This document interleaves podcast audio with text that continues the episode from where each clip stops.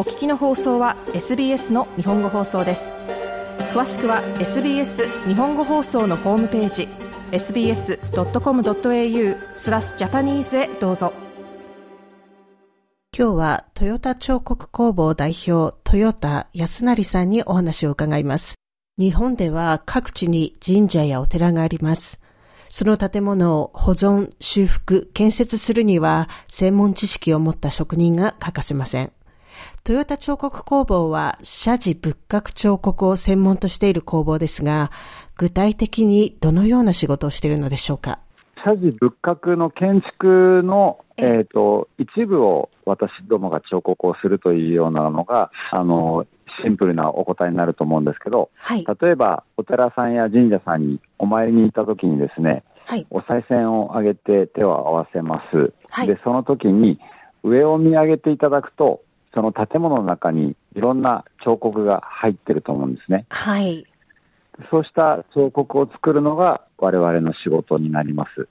あのー、例えば江戸時代からそういう仕事、彫刻師さんの仕事っていうのはできてきてるんですけど、はい、あの例えばお寺さん、東照宮とかのいっぱいこう彫刻が入ってる中にですね、ええ、あの腕のいい大工さんっていうか器用の器用な大工さんがあのそういうこう彫刻部門で携わって、お前はこれをやれっていうふうになったのが彫刻師さんの始まりなんですね。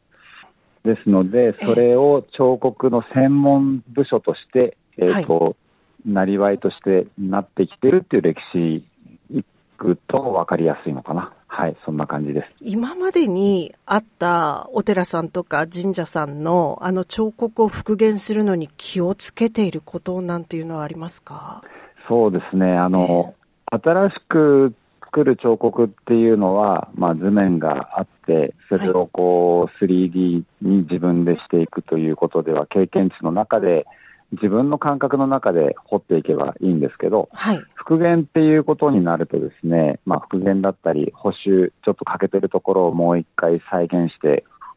あの復旧させたりとかっていう仕事はですね、ええ、まあ、先人の彫られたものを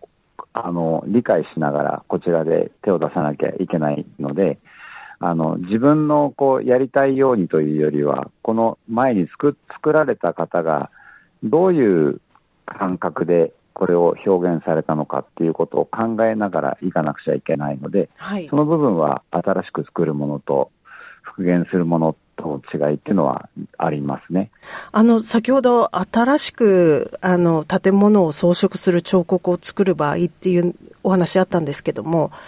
こういう時には ど, どのようにデザイン決めていかれるんですか？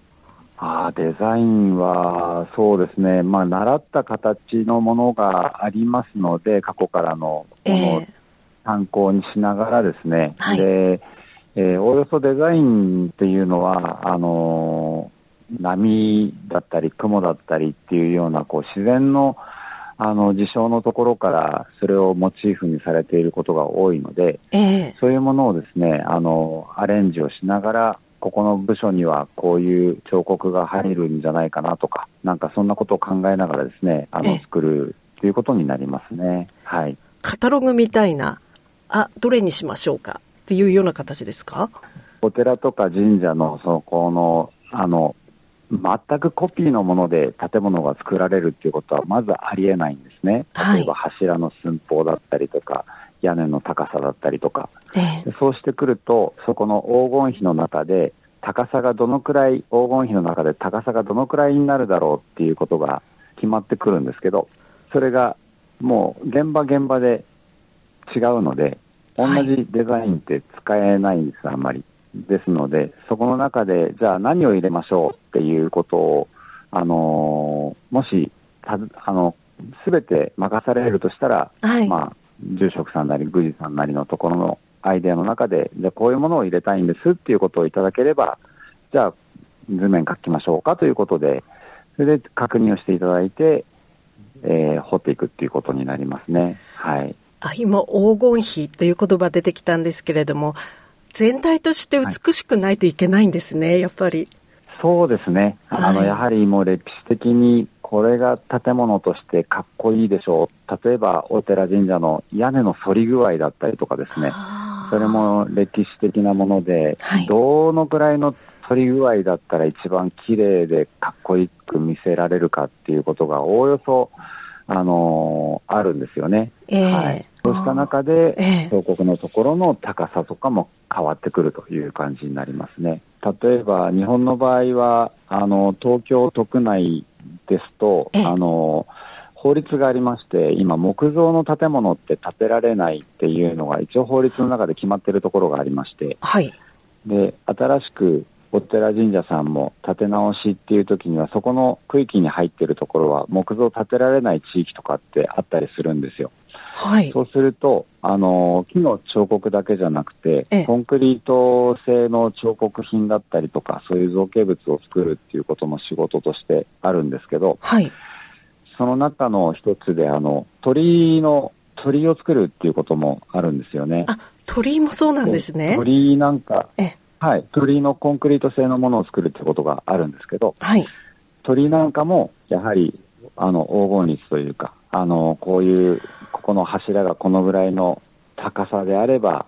上の笠木はどのくらいとかっていうことがおおよそ決まってくるんですね、はい、そうしたこう微妙なバランスの中で成り立っていくと本当に綺麗なあのそこのなんていうんでしょう空間を作れると言ったらいいんでしょうかね。はい、はい、トヨタ彫刻工房さんのホームページで、伝統は守るものではなく作るものである。先人の残したものを求めず、先人の求めたものを求めよという言葉が紹介されています。この言葉が普段の仕事の中でどのように生かされているのでしょうか。えー、そうですね。仕事の上でというよりはですね、はい、やはりあの私の会社の理念としているのが、えー、あの匠の技を感動に変えるっていう風なあの理念を掲げているんですけれども、はい、こちらをですねあの社員と一緒に話し合いをしながらもう一度確認をしちゃったことがあるんですけど、えー、なんで日本の伝統工芸伝統文化っていうのは何だろうっていうことを考えたんですね、はい、その時にやはりいろんな考え方をされる方はいらっしゃるけど、じゃあ私どもの会社として日本の伝統文化って何だろうって考えた時にみっつのキーワードが出てきたんです、はい、でそれが敬う心と儚い美しさっていうことと繊細な感性っていうみっつのキーワードが出てきたんですけど、はい、これはですねあのー日本には四季があってその四季の色合いというかその時間の悠久の流れをですね、はい、あの表しているものが日本の伝統文化なんだなっていうふうに考えたんです、はい、で例えばあの桜に例えればつぼみが膨らんできた時とか一輪咲いたり満開になったり散った時そういうのが全て美しいってみんなが感じるんですけど、はい、その美しさっていうのは写真でポッと収めてこれ綺麗でしょうでは済むんですけど、その美しさはやっぱり時間の流れと経過していかないと、はい、なかなかあの伝わらないなっていうことが自分たちのそのいろんな例えば彫刻だけに関わらず漆だったりとか陶芸だったりとかっていういろんな職方の方々があのじゃあその時間の流れをどうやって自分の技術を使って表現しようって考えたのが日本の伝統技術だろうっていうところに行き着いたんですよね、はい、のでその匠の技っていうのはそういう四季を表すっていうことが匠の技であって、はい、それを感動に変えていくっていうことが我々の仕事であって、はい、で感動っていうのはコンサート行ってあ感動したなっていう感動ではなくて、えー、やっぱりお寺や神社なその閑静な場所に行った時にあすごい感動したっていうことをみんなが感じているところを、はい、糸を紡ぐようにですねあの寄っていった時に糸がこう布になってそれが着物や、えー、洋服になっていく、えー、それがこういうふうな自分たちの、えー、世界観を作っていくんだっていうことをですね考えた時にですねやはり先人の人たちっていうのは、はい、物を作るっていうことだけに向き合ってたというよりもその自分たちのその思っている自然観みたいなものをどうやって伝えていこうかっていうことをとことん考えた結果がやっぱり歴史として残ってるんじゃないかなっていうふうに感じて、あのホームページの方にもそういう表現をさせていただいてるんですね。はい。伝統という意味で言うとですね、はい、あの日本の生活の中にもあの洋間というものが増えてきてですね、はい、和室っていう間取りがなくなってきてるっていうのも事実であって、そうですね。で、その昔の和風な家屋がなくなるとですね、今まで入っていたあの欄間彫刻っていうところが飾る場所っていうのもなくなってきてるんですね、はい、えー、ですのでそれを欄間を入れる場所がなくなってしまうから欄間のデザインだったりとかそういったものもなくなってしまうと、もう本当に伝統として残ってきたものが過去のものになってしまうっていうこともあるので、うん、えーえー、そこを考えたときにですね、もうそのデザインを外に出してしまって、はい、でバラバラにあの彫刻をして、えー、壁を一面そうした彫刻のデザインで飾ってみようということで取り組みをしたりとかっていうことはしてますね、はいはい、海外にも今目を向け始めているっていうことなんですけれども、どのような提案をしていきたいと考えていらっしゃいますか？そうですね、あの日本人の持っているその感性とかっていうことを先ほどのお話じゃないですけど、やはり自然観というものを表現した作品って美しいものってあのいっぱいジャンルを問わずあると思うんですね、はい、それをあの我々は彫刻っていう形でどういうふうに提案できるかっていうことを考えていくのが我々の仕事だとは思うんですけれども、その中でやっぱりデザインの中にはやはり先人がこれがいい、これをこういろんな方に伝えたいっていうものをデザインにしているものもあったりとかするので、それをこう身近な形で、あのー、感じ取ってもらえるような、あのー、ことが機会として増えていけば、あのー、日本人のその感性っていうものが世界にはあのー、非常にマッチしていけるものがあるんじゃないかなというふうに私どもは捉えておりますので、はい、まあ、幅広く見ていただければいいなというふうに思っています。豊田彫刻工房代表豊田康成さんにお話を伺いました。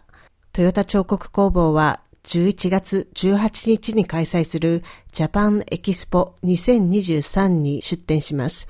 詳しくは J カルチャーシドニーのホームページをご覧ください。エスビーエス 日本語放送の Facebook ページで会話に加わってください。